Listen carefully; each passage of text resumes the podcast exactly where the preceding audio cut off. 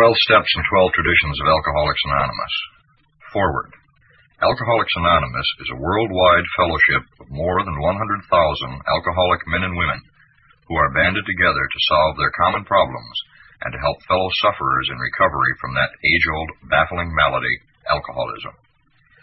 This book deals with the 12 steps and the 12 traditions of Alcoholics Anonymous. It presents an explicit view of the principles by which AA members recover and by which their society functions. AA's 12 steps are a group of principles, spiritual in their nature, which, if practiced as a way of life, can expel the obsession to drink and enable the sufferer to become happily and usefully whole. AA's 12 traditions apply to the life of the fellowship itself.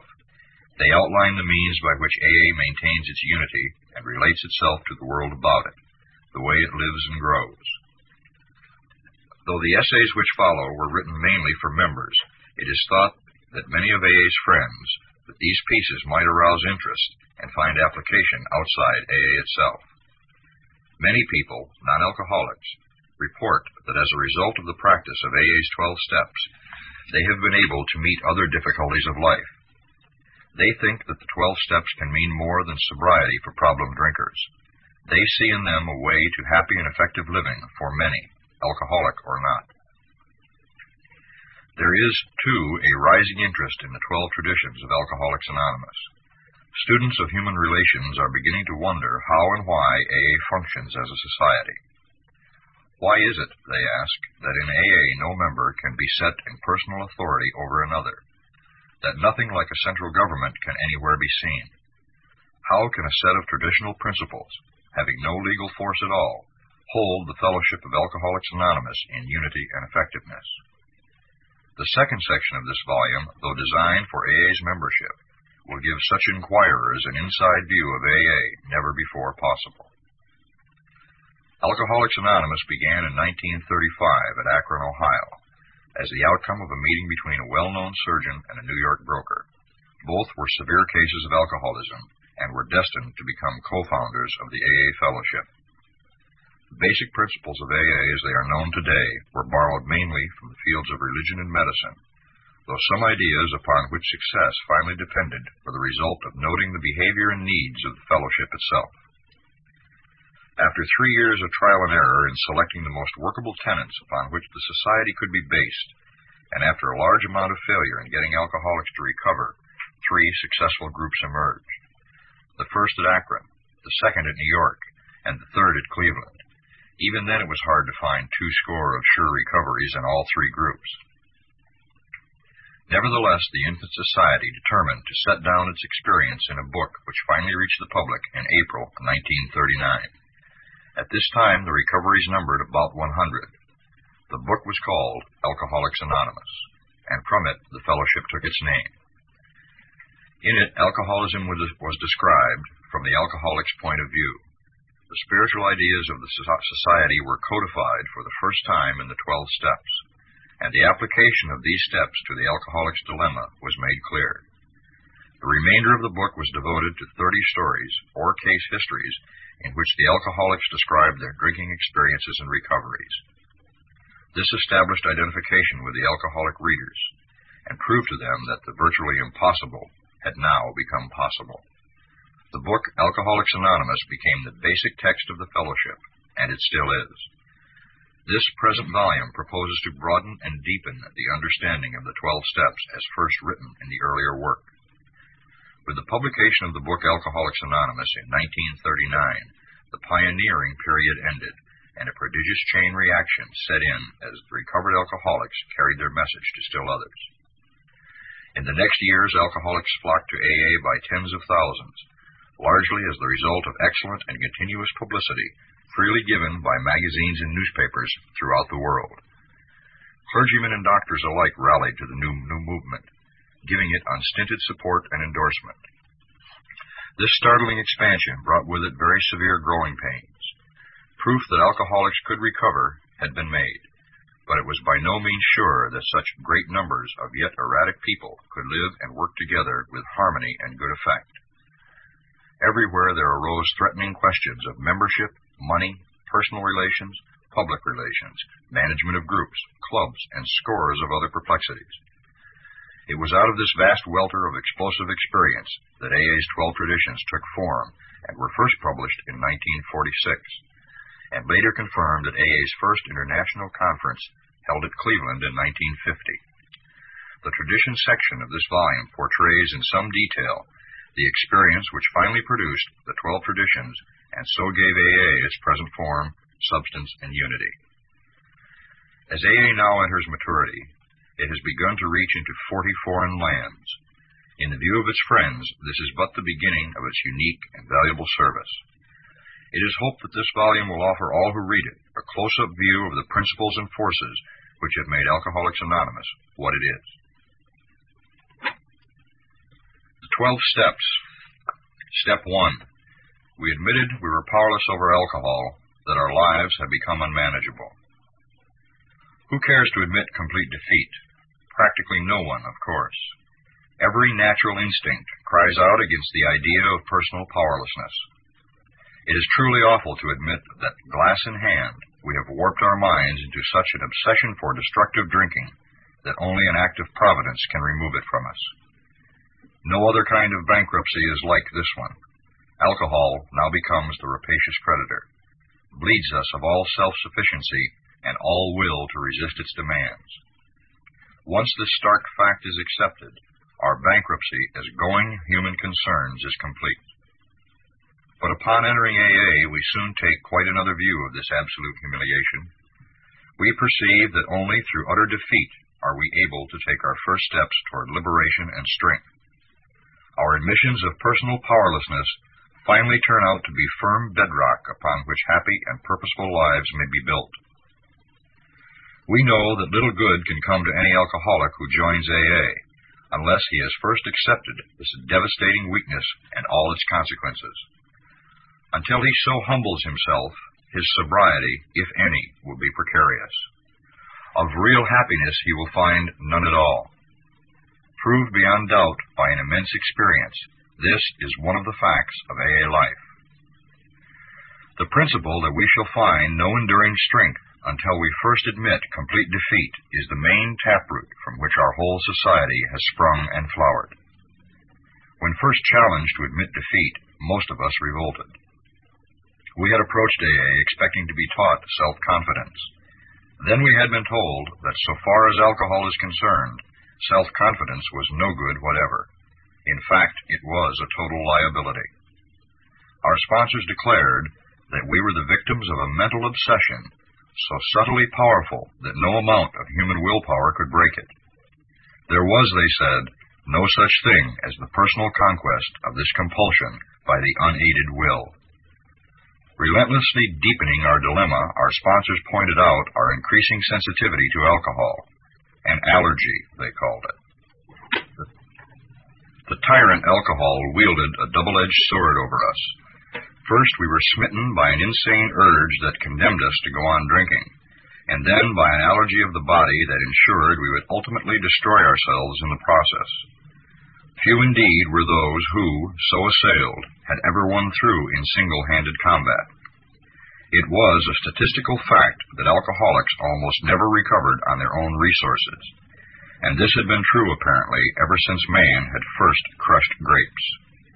In AA's pioneering time, none but the most desperate cases could swallow and digest this unpalatable truth. Even these last gaspers often had difficulty in realizing how hopeless they actually were.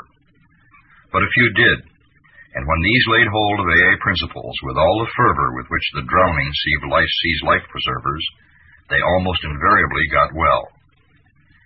That is why the first edition of the book Alcoholics Anonymous, published when our membership was small, dealt with low bottom cases only. Many less desperate alcoholics tried AA, but did not succeed because they could not make the admission of hopelessness. It is a tremendous satisfaction to record that in the following years this changed. Alcoholics who still had their health, their families, their jobs, and even two cars in the garage began to recognize their alcoholism. As this trend grew, they were joined by young people who were scarcely more than potential alcoholics. They were spared that last 10 or 15 years of literal hell the rest of us had gone through. Since step one requires an admission that our lives have become unmanageable, how could people such as these take this step? It was obviously necessary to raise the bottom the rest of us had hit to the point where it would hit them. By going back in our own drinking histories, we could show that years before we realized it, we were out of control, that our drinking even then was no mere habit, that it was indeed the beginning of a fatal progression.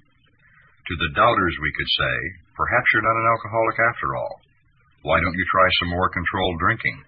bearing in mind, meanwhile, what we have told you about alcoholism. This attitude brought immediate and practical results. It was then discovered that when one alcoholic had planted in the mind of another the true nature of his malady, that person could never be the same again. Following every spree, he would say to himself, Maybe those AAs were right. After a few such experiences, often years before the onset of extreme difficulties, he would return to us convinced. He had hit bottom as truly as any of us. John Barleycorn himself had become our best advocate. Why all this insistence that every AA must hit bottom first? The answer is that few people will sincerely try to practice the AA program unless they have hit bottom. For practicing AA's remaining 11 steps means the adoption of attitudes and actions that almost no alcoholic who is still drinking can dream of taking. Who wishes to be rigorously honest and tolerant? Who wants to confess his faults to another and make restitution for harm done? Who cares anything about a higher power, let alone meditation and prayer? Who wants to sacrifice time and energy in trying to carry AA's message to the next sufferer?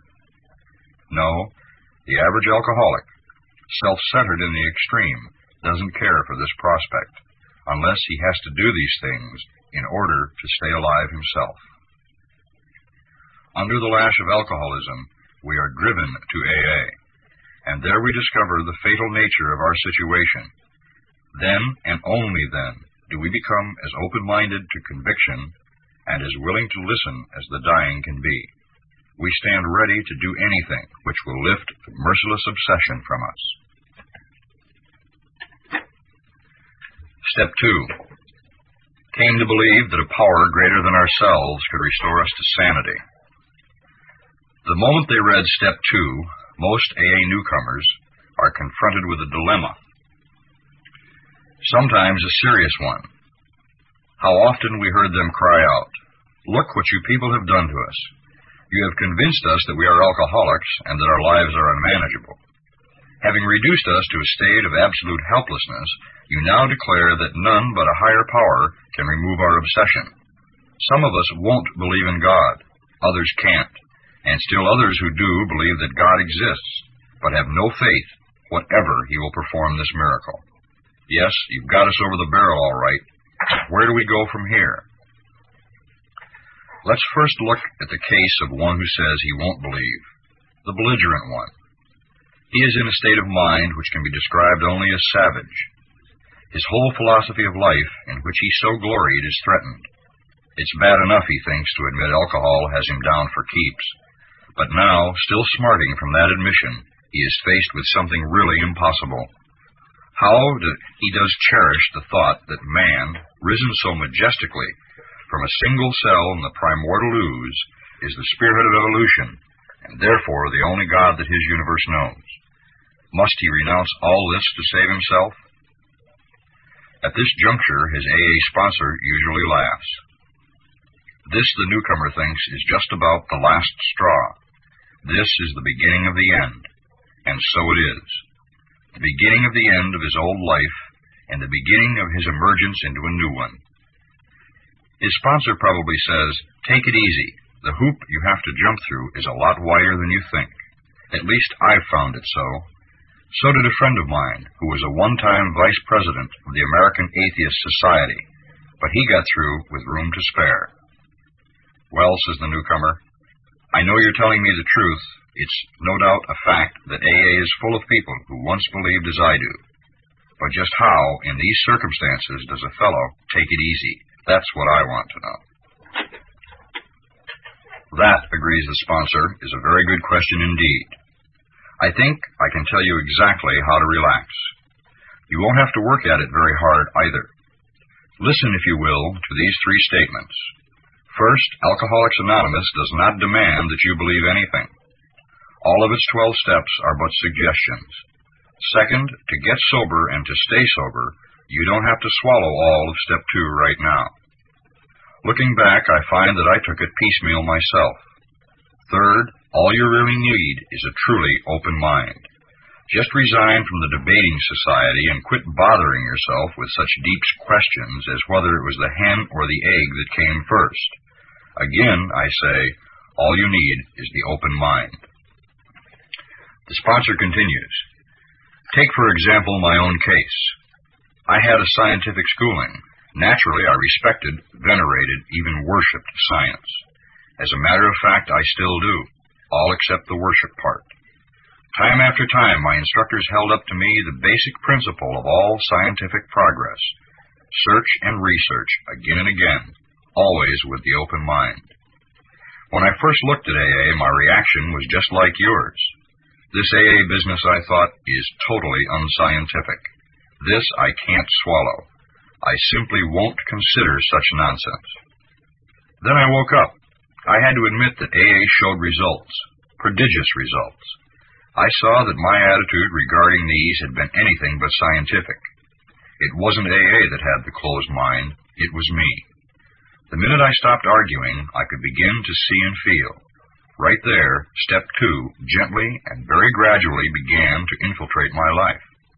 I can't say upon what occasion or upon what day I came to believe in a power greater than myself, but I certainly have that belief now. To acquire it, I had only to stop fighting and practice the rest of AA's program as enthusiastically as I could. This is only one man's opinion, based on his own experience, of course, I must quickly assure you that AAs tread innumerable paths in their quest for faith. If you don't care for the one I've suggested, you'll be sure to discover one that suits if only you look and listen. Many a man like you has begun to solve the problem by the method of substitution.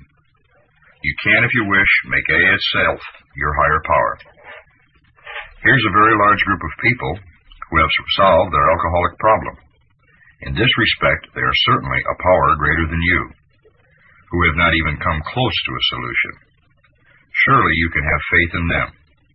Even this minimum of faith will be enough.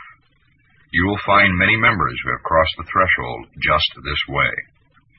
All of them will tell you that once across, their faith broadened and deepened. Relieved of the alcohol obsession, their lives unaccountably transformed, they came to believe in a higher power and most of them began to talk of God.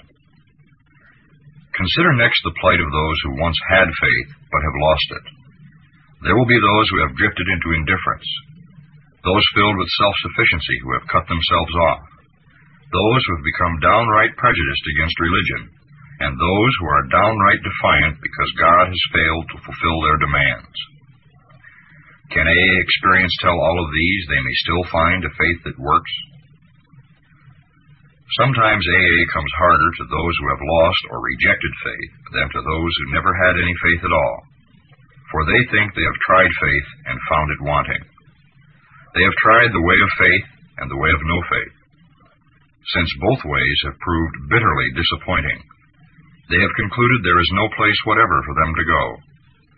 The roadblocks of indifference, fancied self sufficiency, prejudice, and defiance often prove more solid and formidable for these people than any erected by the unconvinced agnostic or even the militant atheist. Religion says the existence of God can be proved. The agnostic says it can't be proved. And the atheist claims proof of the non existence of God. Obviously, the dilemma of the wanderer from faith is that of profound confusion.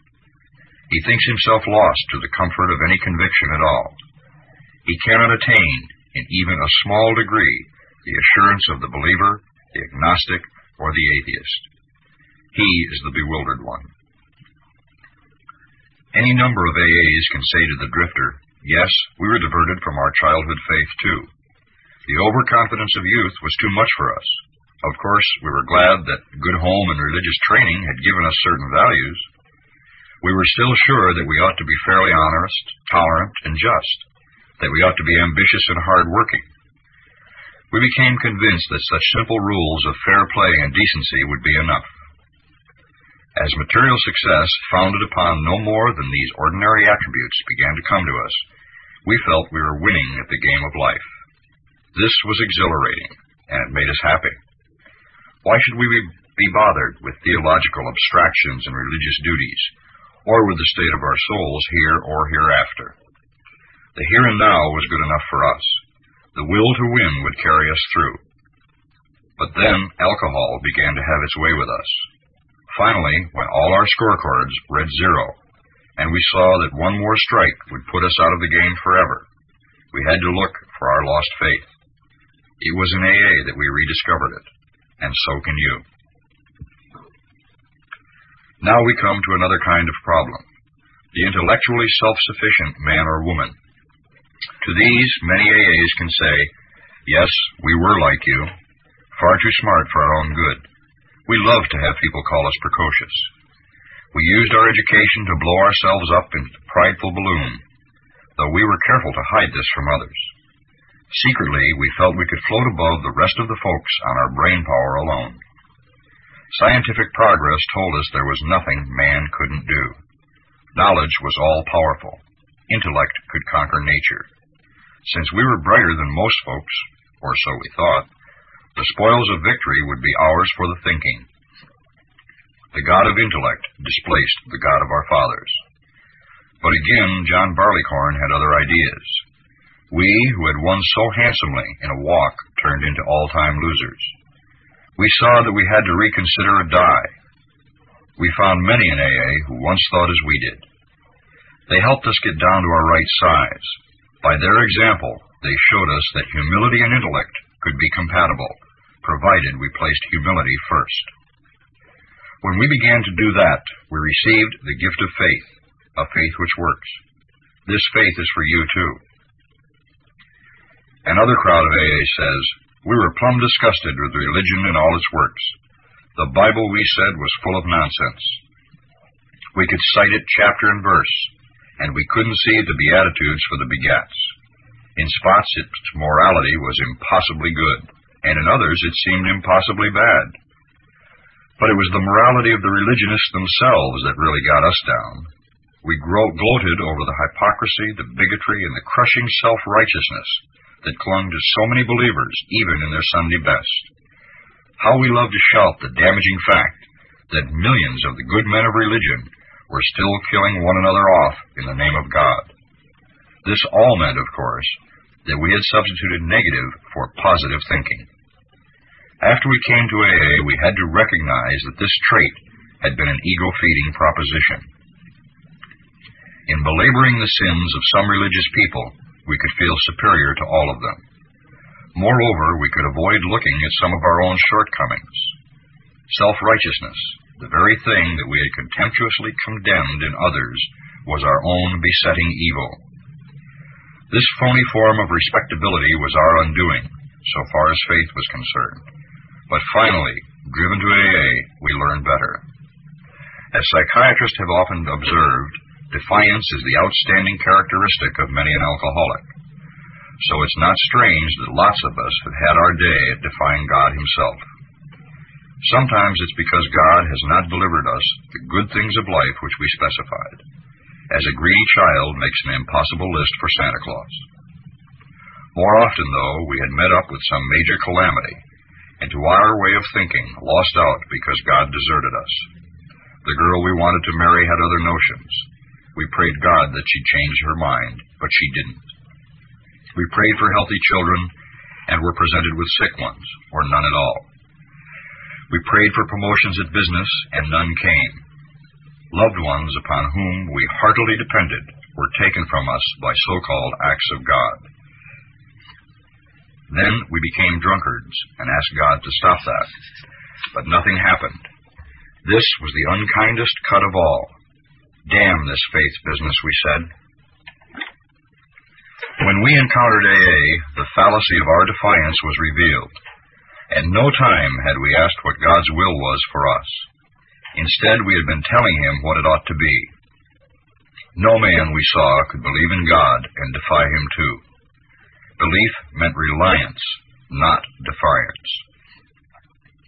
In AA, we saw the fruits of this belief.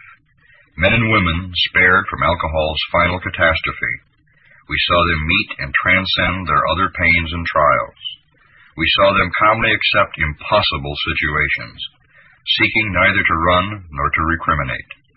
This was not only faith, it was faith that worked under all conditions. We soon concluded that whatever price in humility we must pay, we would pay. Now let's take the guy full of faith, but still reeking of alcohol. He believes he is devout. His religious observance is scrupulous. He's sure he still believes in God, but suspects that God doesn't believe in him. He takes pledges and more pledges. Following each, he not only drinks again, but acts worse than the last time. Valiantly, he tries to fight alcohol, imploring God's help, but the help doesn't come. What then can be the matter? To clergymen, doctors, friends, and families, the alcoholic who means well and tries hard is a heartbreaking riddle. To most AAs, he is not. There are too many of us who have been just like him and have found the riddle's answer. This answer has to do with the quality of faith rather than its quantity. This has been our blind spot. We supposed we had humility when we really hadn't. We supposed we had been serious about religious practices when, upon honest appraisal, we found we had only been superficial. Or, going to the other extreme, we had wallowed in emotionalism and had mistaken it for true religious feeling. In both cases, we had been asking something for nothing. The fact was, we really hadn't cleaned house so that the grace of God could enter us and expel the obsession. In no deep or meaningful sense had we ever taken stock of ourselves, made amends to those we had harmed, or freely given to any other human being without any demand for reward. We had not even prayed rightly. We had always said, Grant me my wishes, instead of, Thy will be done. The love of God and man we understood not at all. Therefore we remained self-deceived, and so incapable of receiving enough grace to restore us to sanity. Few indeed are the practicing alcoholics who have any idea how irrational they are, or seeing their irrationality can bear to face it. Some will be willing to term themselves problem drinkers, but cannot endure the suggestion that they are in fact mentally ill. They are abetted in this blindness by a world which does not understand the difference between sane drinking and alcoholism. Sanity is defined as soundness of mind. Yet no alcoholic, soberly analyzing his destructive behavior, whether the destruction fell on his dining room furniture or his own moral fiber, can claim soundness of mind for himself. Therefore, step two is the rallying point for all of us. Whether agnostic, atheist, or former believer, we can stand together on this step. True humility and an open mind can lead us to faith, and every AA meeting is an assurance that God will restore us to sanity if we rightly relate ourselves to Him. Step 3. Made a decision to turn our will and our lives over to the care of God as we understood Him. Practicing step three is like the opening of a door, which, to all appearances, is still closed and locked. All we need is a key, and the decision to swing the door open. There is only one key, and it is called willingness. Once unlocked by willingness, the door opens almost of itself. And looking through it, we shall see a pathway, beside which is an inscription. It reads, This is the way to a faith that works. In the first two steps, we were engaged in reflection. We saw that we were powerless over alcohol, but we also perceived that faith of some kind, if only in AA itself, is possible to anyone. These conclusions did not require action, they required only acceptance. Like all the remaining steps, step three calls for affirmative action. For it is only by action that we can cut away the self will which has blocked the entry of God, or if you like, a higher power into our lives. Faith, to be sure, is necessary, but faith alone can avail nothing. We can have faith, yet keep God out of our lives. Therefore, our problem now becomes just how and by what specific means shall we be able to let him in? Step three represents our first attempt to do this. In fact, the effectiveness of the whole AA program will rest upon how well and earnestly we have tried to come to a decision to turn our will and our lives over to the care of God as we understood Him. To every worldly and practical minded beginner, this step looks hard, even impossible. No matter how much one wishes to try, exactly how can he turn his own will and his own life over to the care of whatever God he thinks there is? Fortunately, we who have tried it, and with equal misgivings, can testify that anyone, anyone at all, can begin to do it. We can further add that a beginning, even the smallest, is all that is needed. Once we have placed the key of willingness in the lock, and have the door ever so slightly open, we find that we can always open it some more. Though self will may slam it shut again, as it frequently does, it will always respond the moment we pick up the key of willingness. Maybe this all sounds mysterious and remote, something like Einstein's theory of relativity or a new proposition in nuclear physics. It isn't at all. Let's look at how practical it actually is. Every man and woman who has joined AA and intends to stick has, without realizing it, made a beginning on step three. Isn't it true that in all matters touching upon alcohol, each of them has decided to turn his or her life over to the care, protection, and guidance of Alcoholics Anonymous? Already a willingness has been achieved to cast out one's own will and one's own ideas about the alcohol problem in favor of those suggested by AA. Any willing newcomer feels sure AA is the only safe harbor for the foundering vessel he has become. Now, if this is not turning one's will and life over to the, a newfound providence, then what is it? But suppose that instinct still cries out, as it certainly will. Yes, respecting alcohol. I guess I have to depend upon AA. But in all other matters, I must still maintain my independence. Nothing is going to turn me into a nonentity. If I keep on turning my life and my will over the care of something or somebody else, what will become of me? I'll look like the hole in the donut. This, of course, is the process by which instinct and logic, logic always seek to bolster egotism and so frustrate spiritual development. The trouble is that this kind of thinking takes no real account of the facts and the facts seem to be these. The more we become willing to depend upon a higher power, the more independent we actually are. Therefore, dependence, as AA practices it, is really a means of gaining true independence of the spirit. Let's examine for a moment this idea of dependence at the level of everyday living. In this area, it is startling to discover how dependent we really are and how unconscious of that dependence. Every modern house has electric wiring carrying power and light to its interior. We are delighted with this dependence. Our main hope is that nothing will ever cut off the supply of electric current. By so accepting our dependence upon this marvel of science, we find ourselves more independent personally. Not only are we more independent, we are even more comfortable and secure. Power flows just where it is needed. Silently and surely, electricity, that strange energy so few people understand, meets our simplest daily needs, and our most desperate ones, too. Ask the polio sufferer confined to an iron lung who depends with complete trust upon a motor to keep the breath of life in him. But the moment our mental or emotional independence is in question, how differently we behave how persistently we claim the right to decide all by ourselves just what we shall think and just how we shall act. Oh, yes, we'll weigh the pros and cons of every problem. We'll listen politely to those who would advise us. But all the decisions are to be ours alone. Nobody is going to meddle with our personal independence in such matters. Besides, we think there is no one we can surely trust. We are certain that our intelligence, backed by willpower, can rightly control our inner lives and guarantee us success in the world we live in. This brave philosophy, wherein each man plays God, sounds good in the speaking, but it still has to meet the acid test.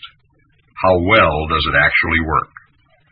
One good look in the mirror ought to be answer enough for any alcoholic. Should his own image in the mirror be too awful to contemplate, and it usually is, he might first take a look at the results normal people are getting from self-sufficiency. Everywhere he sees people filled with anger and fear, society breaking up into warring fragments. Each fragment says to the others, we are right and you are wrong. Every such pressure group, if it is strong enough, self-righteously imposes its will upon the rest and everywhere the same thing is being done on an individual basis. The sum of all this mighty effort is less peace and less brotherhood than before. The philosophy of self-sufficiency is not paying off. Plainly enough, it is a bone-crushing juggernaut whose final achievement is ruin. Therefore, we who are alcoholics can consider ourselves fortunate indeed each of us has had his own near fatal encounter with the juggernaut of self will, and has suffered enough under its weight to be willing to look for something better.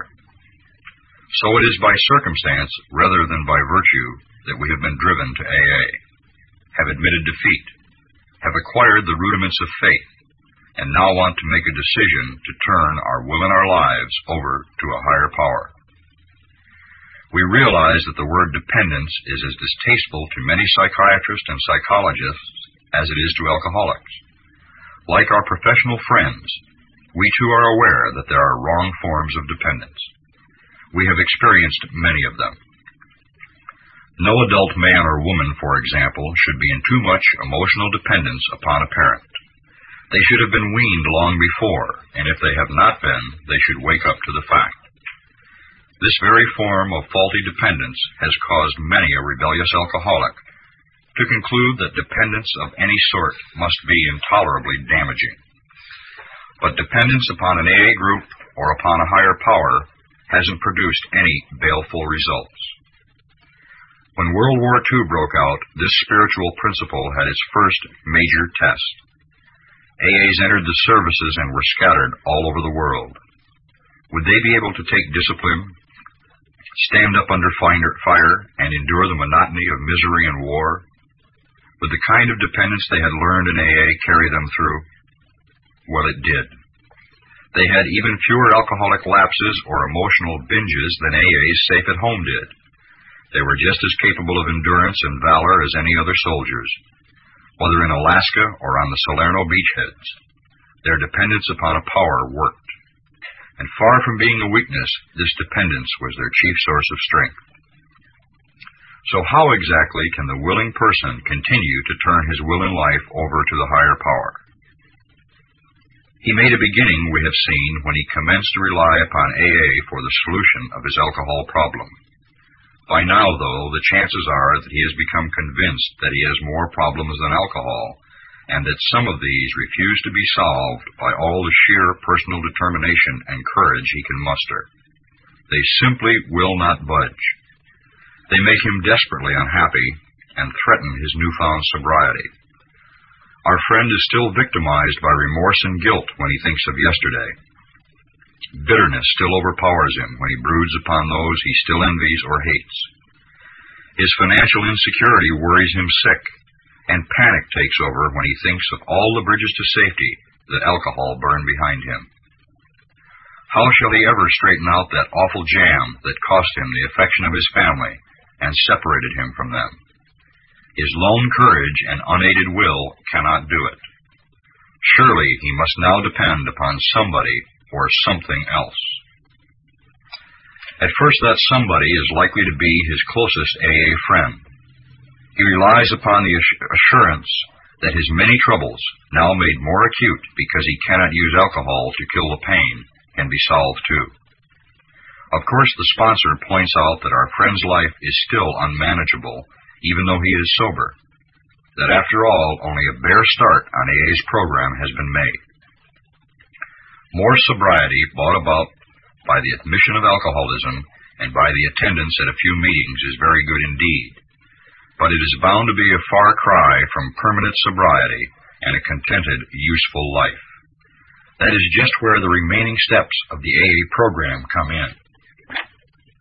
Nothing short of continuous action upon these as a way of life can bring the much desired result. Then it is explained that other steps of the AA program can be practiced with success only when step three is given a determined and persistent trial. This statement may surprise newcomers who have experienced nothing but constant deflation and a growing conviction that human will is of no value whatever. They have become persuaded, and rightly so, that many problems besides alcohol will not yield to a headlong assault powered by the individual alone.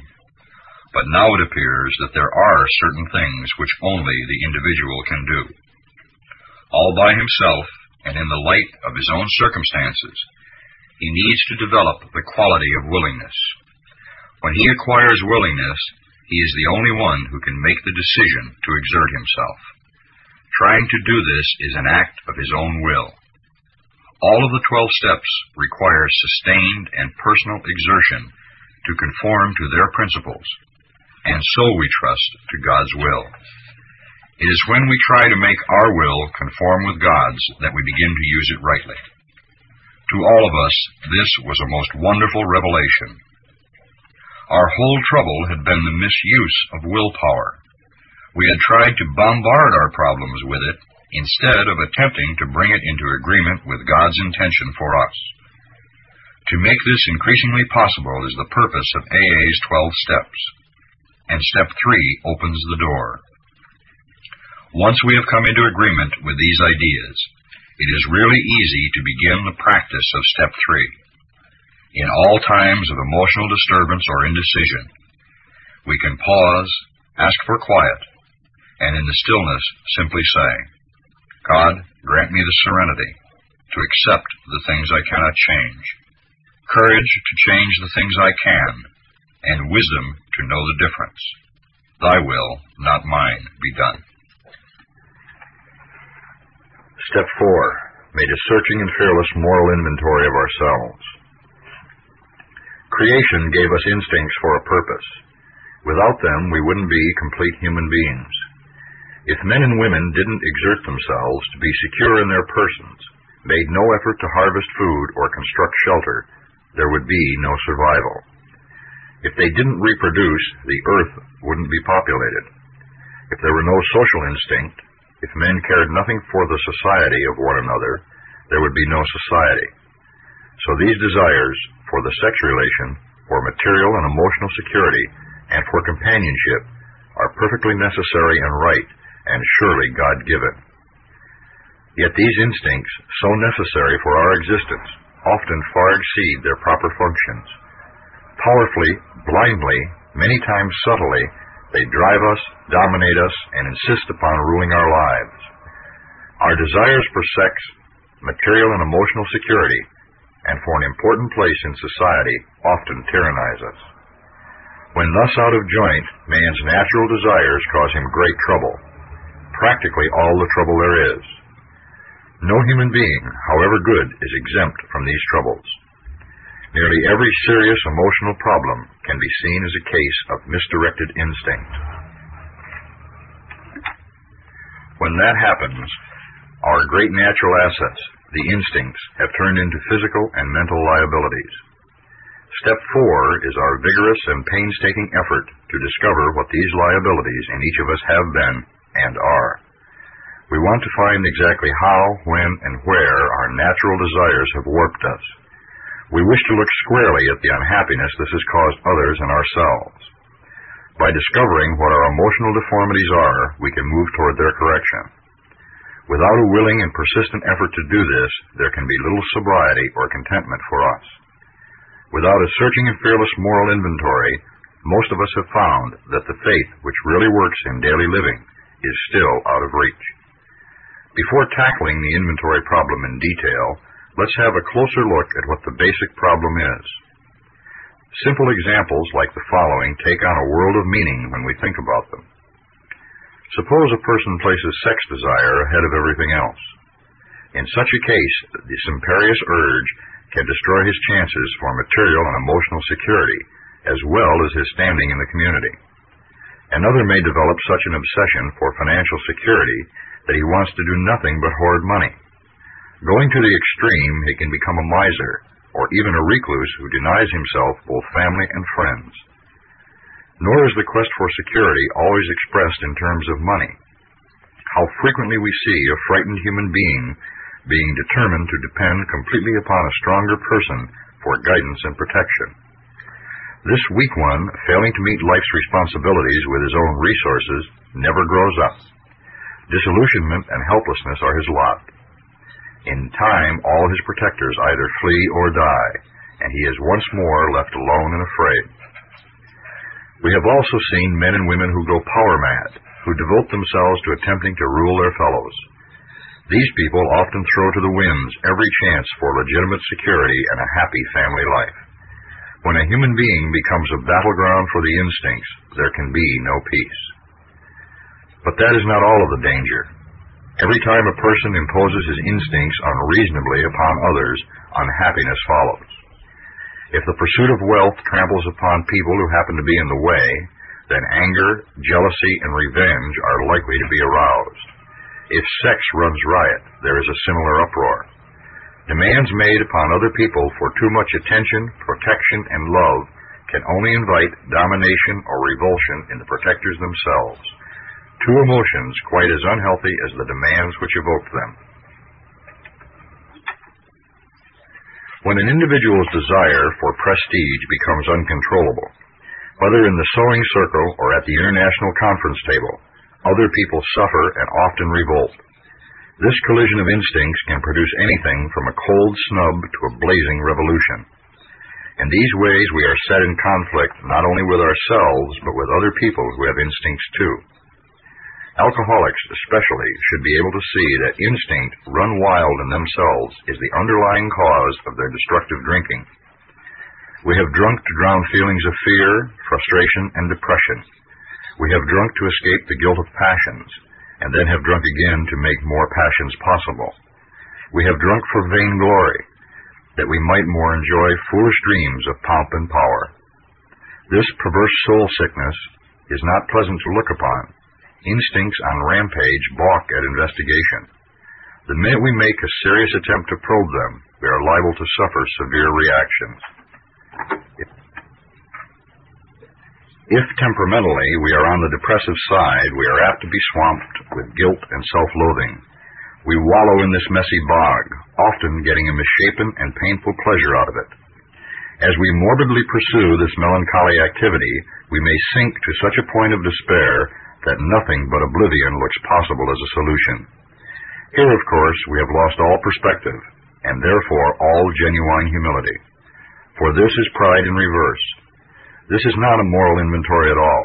It is the very process by which the depressive has so often been led to the bottle and extinction. If, however, our natural disposition is inclined to self-righteousness or grandiosity, our reaction will be just the opposite. We will be offended at AA's suggested inventory. No doubt we shall point with pride to the good lives we thought we led before the bottle cut us down we shall claim that our serious character defects, if we think we have any at all, have been caused chiefly by excessive drinking. This being so, we think it logically follows that sobriety, first, last, and all the time, is the only thing we need to work for. We believe that our one-time good characters will be revived the moment we quit alcohol. If we were pretty nice people all along, except for our drinking, what need is there for a moral inventory now that we are sober? We also clutch at another wonderful excuse for avoiding an inventory. Our present anxieties and troubles, we cry, are caused by the behavior of other people. People who really need a moral inventory. We firmly believe that if only they'd treat us better, we'd be all right. Therefore, we think our indignation is justified and reasonable that our resentments are the right kind. We aren't the guilty ones. They are. At this stage of the inventory proceedings, our sponsors come to the rescue. They can do this, for they are the carriers of AA's tested experience with Step 4. They comfort the melancholy one by first showing him that his case is not strange or different, that his character defects are probably not more numerous or worse than anyone else in AA.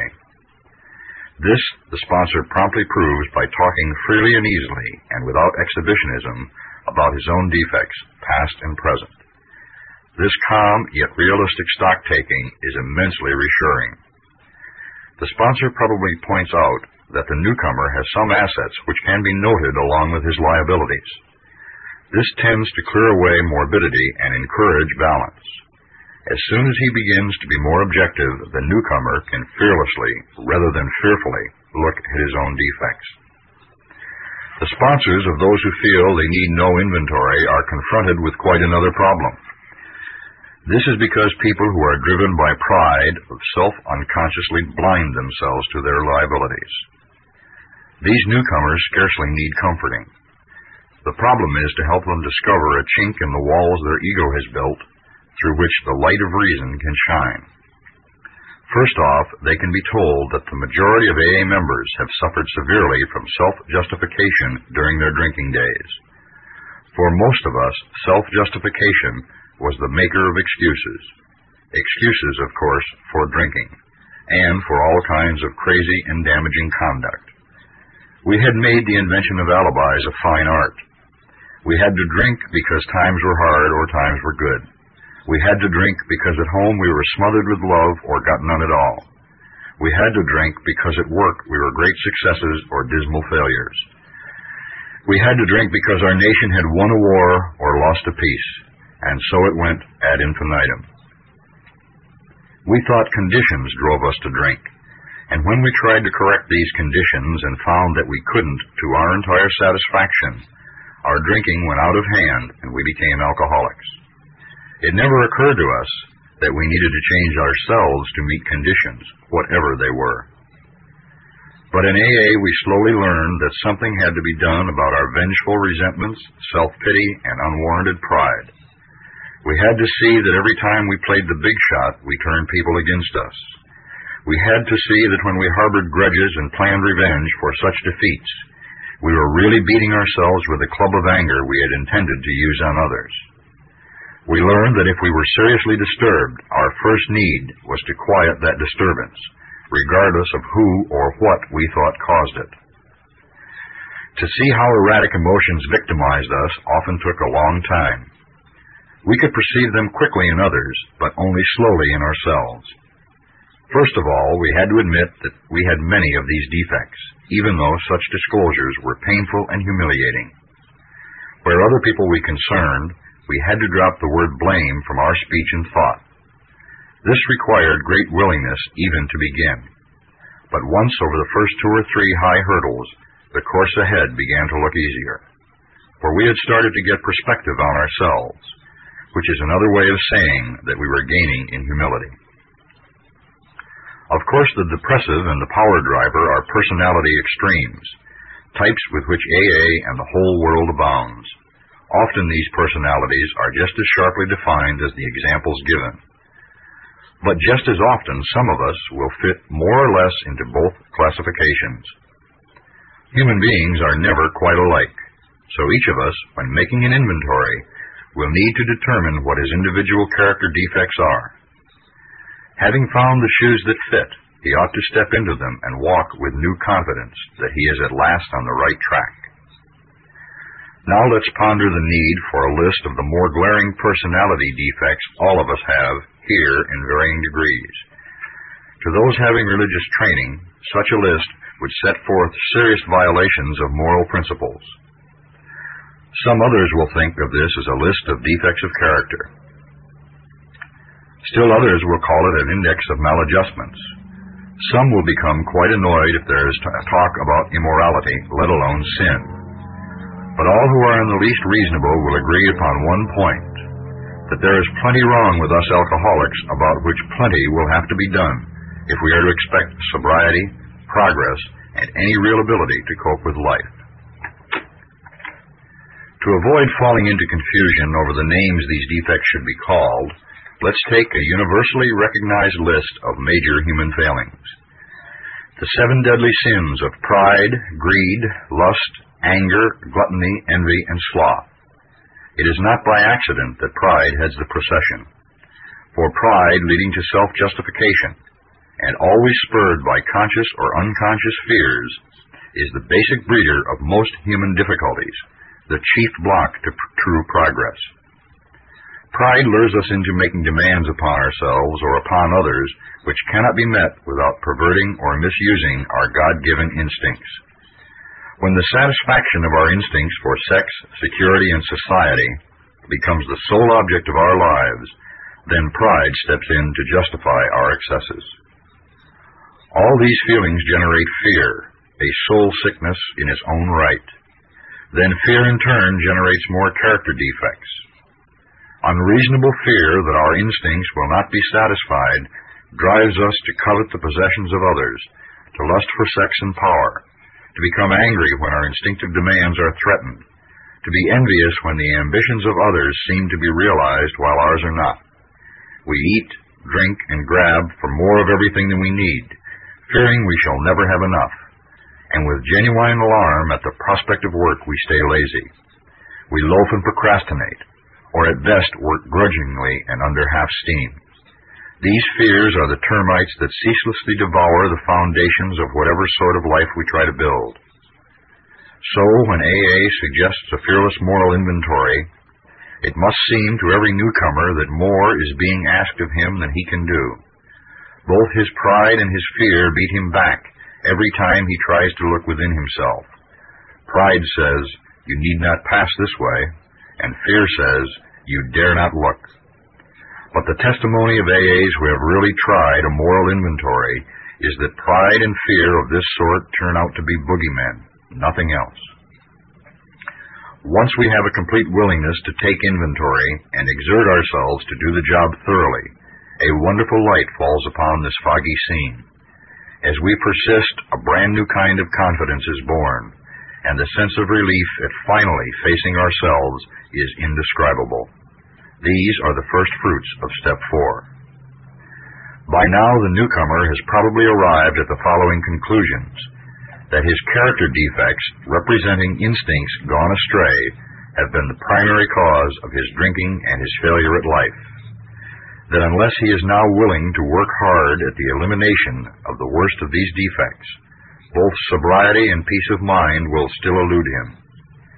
That all the faulty foundation of his life will have to be torn out and built anew on bedrock. Now, willing to commence the search for his own defects, he will ask, just how do I go about this? How do I take inventory of myself? Since step four is but the beginning of a lifetime practice, it can be suggested that he first have a look at those personal flaws which are acutely troublesome and fairly obvious. Using his best judgment of what has been right and what has been wrong, he might make a rough survey of his conduct with respect to his primary instincts for sex, security, and society.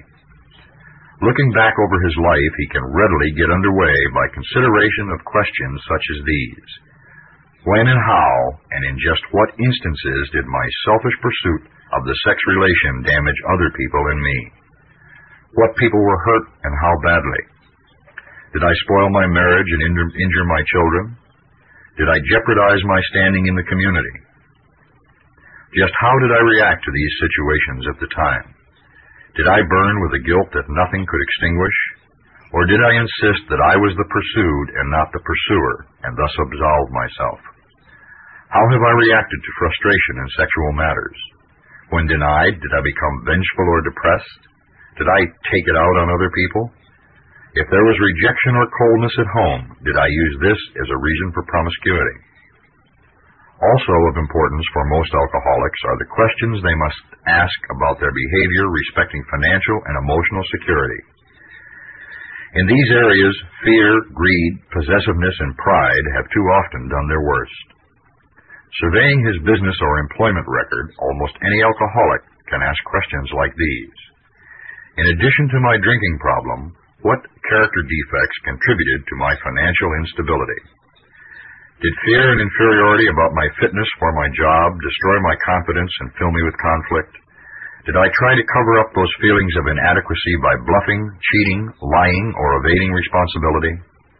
Or by griping that others fail to recognize my truly exceptional abilities? Did I overvalue myself and play the big shot? Did I have such unprincipled ambition that I double-crossed and undercut my associates? Was I extravagant? Did I recklessly borrow money, caring little whether it was repaid or not? Was I a pinch penny, refusing to support my family properly? Did I try to cut corners financially? What about the quick deals, the stock market, and the races? Business women in AA will naturally find that many of these questions apply to them too. But the alcoholic housewife can also make the family financially insecure. She can juggle charge accounts, manipulate the food budget, spend her afternoons gambling, and run her husband into debt by irresponsibility, waste, and extravagance. But all alcoholics who have drunk themselves out of jobs, family, and friends will need to cross-examine themselves ruthlessly to determine how their own personality defects have thus demolished their security. The most common symptoms of emotional security are worry, anger, self-pity, and depression. These stem from causes which sometimes seem to be within us, and at other times to come from without. To take inventory in this respect, we ought to consider carefully all personal relationships which bring continuous or recurring trouble.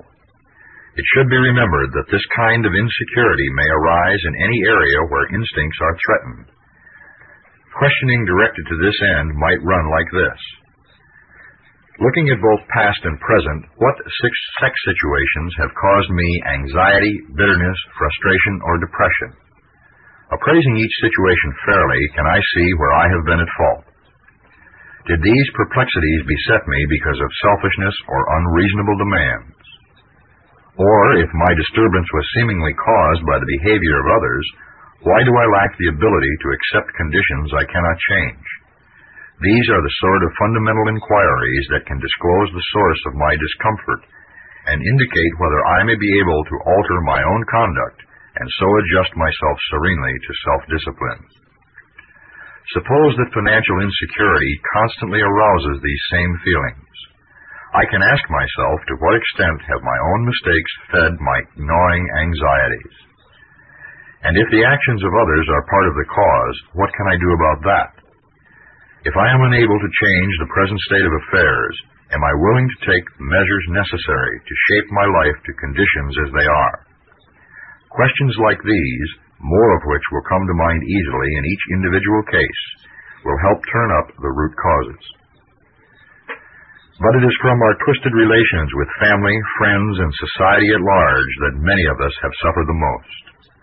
We have been especially stupid and stubborn about them. The primary fact that we fail to recognize is our total inability to form a true partnership with another human being. Our egomania digs two disastrous pitfalls. Either we insist upon dominating the people we know, or we depend upon them far too much. If we lean too heavily on people, they will sooner or later fail us, for they are human too, and cannot possibly meet our incessant demands. In this way, our insecurity grows and festers.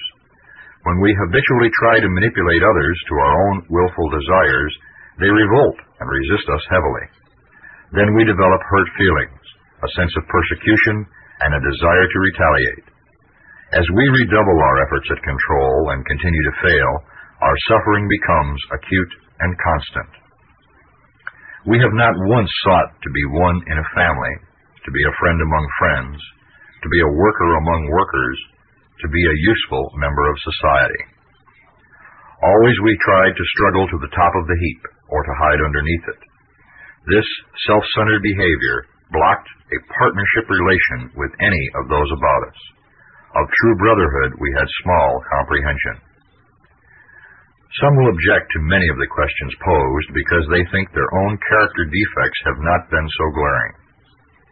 To these it can be suggested that a conscientious examination is likely to reveal the very defects the objectionable questions are concerned with.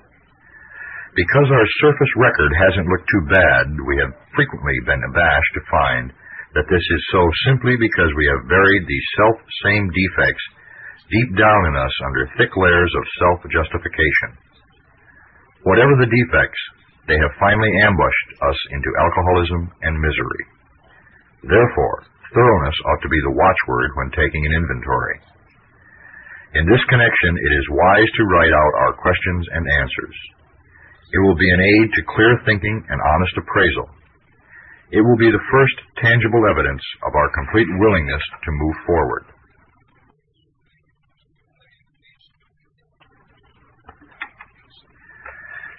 Step 5. Admitted to God, to ourselves, and to another human being the exact nature of our wrongs. All of AA's 12 steps ask us to go contrary to our natural desires. They all deflate our egos. When it comes to ego deflation, few steps are harder to take than five. But scarcely any step is more necessary to long-time sobriety and peace of mind than this one. AA experience has taught us we cannot live alone with our pressing problems and the character defects which cause or aggravate them. If we have swept the searchlight of step four back and forth over our careers, and it has revealed in stark relief those experiences we'd rather not remember, if we have come to know how wrong thinking and action have hurt us and others, then the need to quit living by ourselves with those tormenting ghosts of yesterday gets more urgent than ever we have to talk to somebody about them.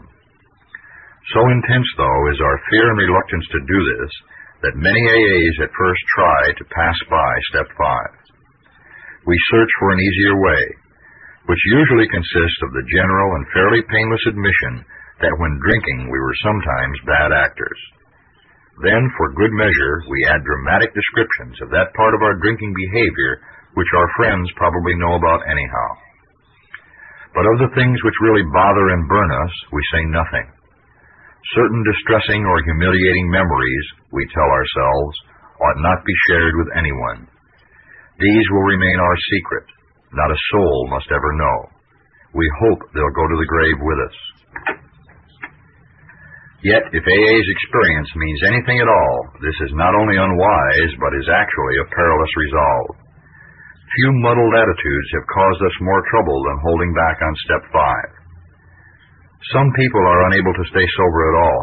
Others will relapse periodically until they really clean house. Even AA old timers, sober for years, often pay dearly for skimping this step. They will tell how they tried to carry the load alone, how much they suffered of irritability, anxiety, remorse, and depression, and how, unconsciously seeking relief, they would sometimes accuse even their best friends of the very character defects they themselves were trying to conceal. They always discovered that relief never came by confessing the sins of other people. Everybody had to confess his own. This practice of admitting one's defects to another person is, of course, very ancient.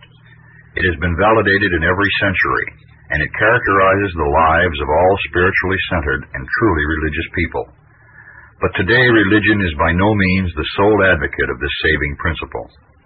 Psychiatrists and psychologists point out the deep need every human being has for practical insight and knowledge of his own personality flaws, and for a discussion of them with an understanding and trustworthy person.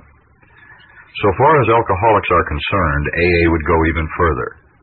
Most of us would declare that without a fearless admission of our defects to another human being, we could not stay sober it seems plain that the grace of God will not enter to expel our destructive obsessions until we are willing to try this.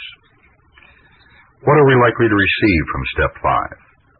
For one thing, we shall get rid of that terrible sense of isolation we've always had. Almost without exception, alcoholics are tortured by loneliness. Even before our drinking got bad and people began to cut us off, nearly all of us suffered the feeling that we didn't quite belong. Either we were shy and dared not draw near others, or we were apt to be noisy good fellows, craving attention and companionship, but never getting it, at least to our way of thinking. There was always that mysterious barrier we could neither surmount nor understand. It was as if we were actors on a stage, suddenly realizing that we did not know a single line of our parts. That's one reason we loved alcohol too well. It did let us act extemporaneously, but even Bacchus boomeranged on us. We were finally struck down and left in terrified loneliness. When we reached AA and for the first time in our lives stood among people who seemed to understand, the sense of belonging was tremendously exciting. We thought the isolation problem had been solved. But we soon discovered that while we weren't alone anymore in a social sense, we still suffered many of the old pangs of apartness.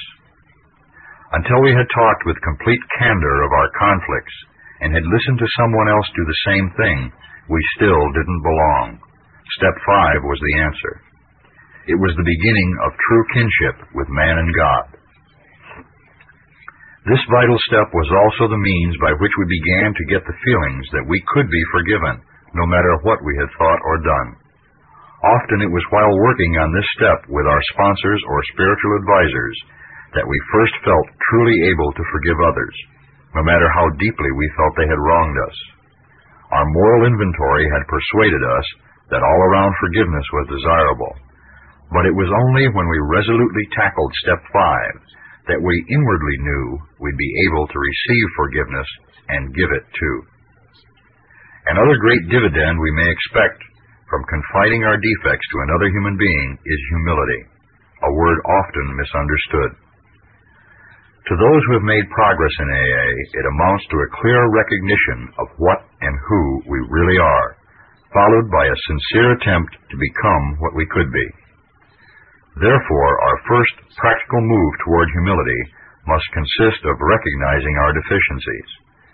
No defect can be corrected unless we clearly see what it is, but we shall have to do more than see. The objective look at ourselves we achieved in step four was, after all, only a look.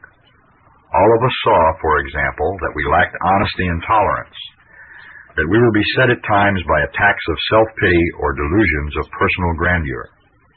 But while this was a humiliating experience, it didn't necessarily mean that we had acquired much actual humility. Though now recognized, our defects were still there. Something had to be done about them, and we soon found that we could not wish or will them away by ourselves. More realism and therefore more honesty about ourselves are the great gains we make under the influence of step five. As we took inventory, we began to suspect how much trouble self-delusion had been causing us. This had brought a disturbing reflection.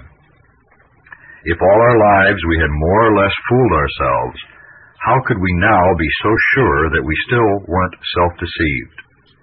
How could we begin to be certain that we had made a true catalog of our defects and had really admitted them, even to ourselves? Because we were still bothered by fear, self-pity, and hurt feelings, it was probable we couldn't appraise ourselves fairly at all. Too much guilt and remorse might cause us to dramatize and exaggerate our shortcomings. Or anger and hurt pride might be the smokescreen under which we were hiding some of our defects while we blamed others for them.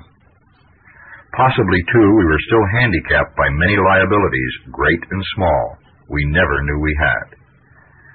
Hence, it was the most evident that a solitary self-appraisal and the admission of our defects based upon that alone wouldn't be nearly enough.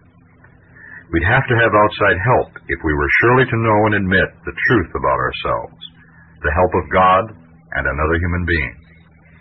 Only by discussing ourselves, holding back nothing, only by being willing to take advice and accept direction could we set foot on the road to straight thinking, solid honesty, and genuine humility. Yet many of us still hung back. We said, Why can't God as we understand Him tell us where we are astray? If the Creator gave us our lives in the first place, then He must know in every detail where we have since gone wrong. Why don't we make our admissions directly to Him? Why do we need to bring anyone else into this? At this stage, the difficulties of trying to deal rightly with God by ourselves are twofold. Though we may at first be startled to realize that God knows all about us, we are apt to get used to that quite quickly. Somehow, being alone with God doesn't seem as embarrassing as facing up to another person. Until we actually sit down and talk aloud about what we have so long hidden, our willingness to clean house is still largely theoretical. When we are honest with another person, it confirms that we have been honest with ourselves and with God. The second difficulty is this. What comes to us alone may be garbled by our own rationalization and wishful thinking. The benefit of talking to another person is that we can get his direct comment and counsel on our situation. And there can be no doubt in our minds what that advice is. Going it alone in spiritual matters is dangerous. How many times have we heard well-intentioned people claim the guidance of God when it was all too plain that they were sorely mistaken? Lacking both practice and humility, they had deluded themselves and were able to justify the most errant nonsense on the ground that this was what God had told them. It is worth noting that people of very high spiritual development almost always insist on checking with friends or spiritual advisers the guidance they feel they have received from God. Surely then a novice ought not lay himself open to the chance of making foolish, perhaps tragic blunders in this fashion. While the comment or advice of others may be by no means infallible, it is likely to be far more specific than any direct guidance we may receive while we are still so inexperienced in establishing contact with a power greater than ourselves. Our next problem will be to discover the person in whom we are to confide. Here we ought to take much care, remembering that prudence is a virtue which carries a high rating. Perhaps we shall need to share with this person facts about ourselves which no others ought to know. We shall want to speak to, with someone who is experienced, who not only has stayed dry, but has been able to surmount other serious difficulties. Difficulties, perhaps, like our own. This person may turn out to be one's sponsor, but not necessarily so. If you have developed a high confidence in him and in his temperament, and problems are close to your own, then such a choice will be good. Besides, your sponsor already has the advantage of knowing something about your case. Perhaps, though, your relation to him is such that you would care to reveal only a part of your story. If this is the situation, by all means do so, for you ought to make a beginning as soon as you can. It may turn out, however, that you'll choose someone else for the more difficult and deeper revelations. This individual may be entirely outside of AA. For example, your clergyman or your doctor. For some of us, a complete stranger may prove the best bet. The real tests of the situation are your own willingness to confide and your full confidence in the one with whom you share your first accurate self-survey. Even when you found the person, it frequently takes great resolution to approach him or her. No one ought to say the AA program requires no willpower. Here is one place you may require all you've got. Happily, though, the chances are that you will be in for a very pleasant surprise. When your mission is carefully explained and it is seen by the recipient of your confidence how helpful he can really be, the conversation will start easily and will soon become eager.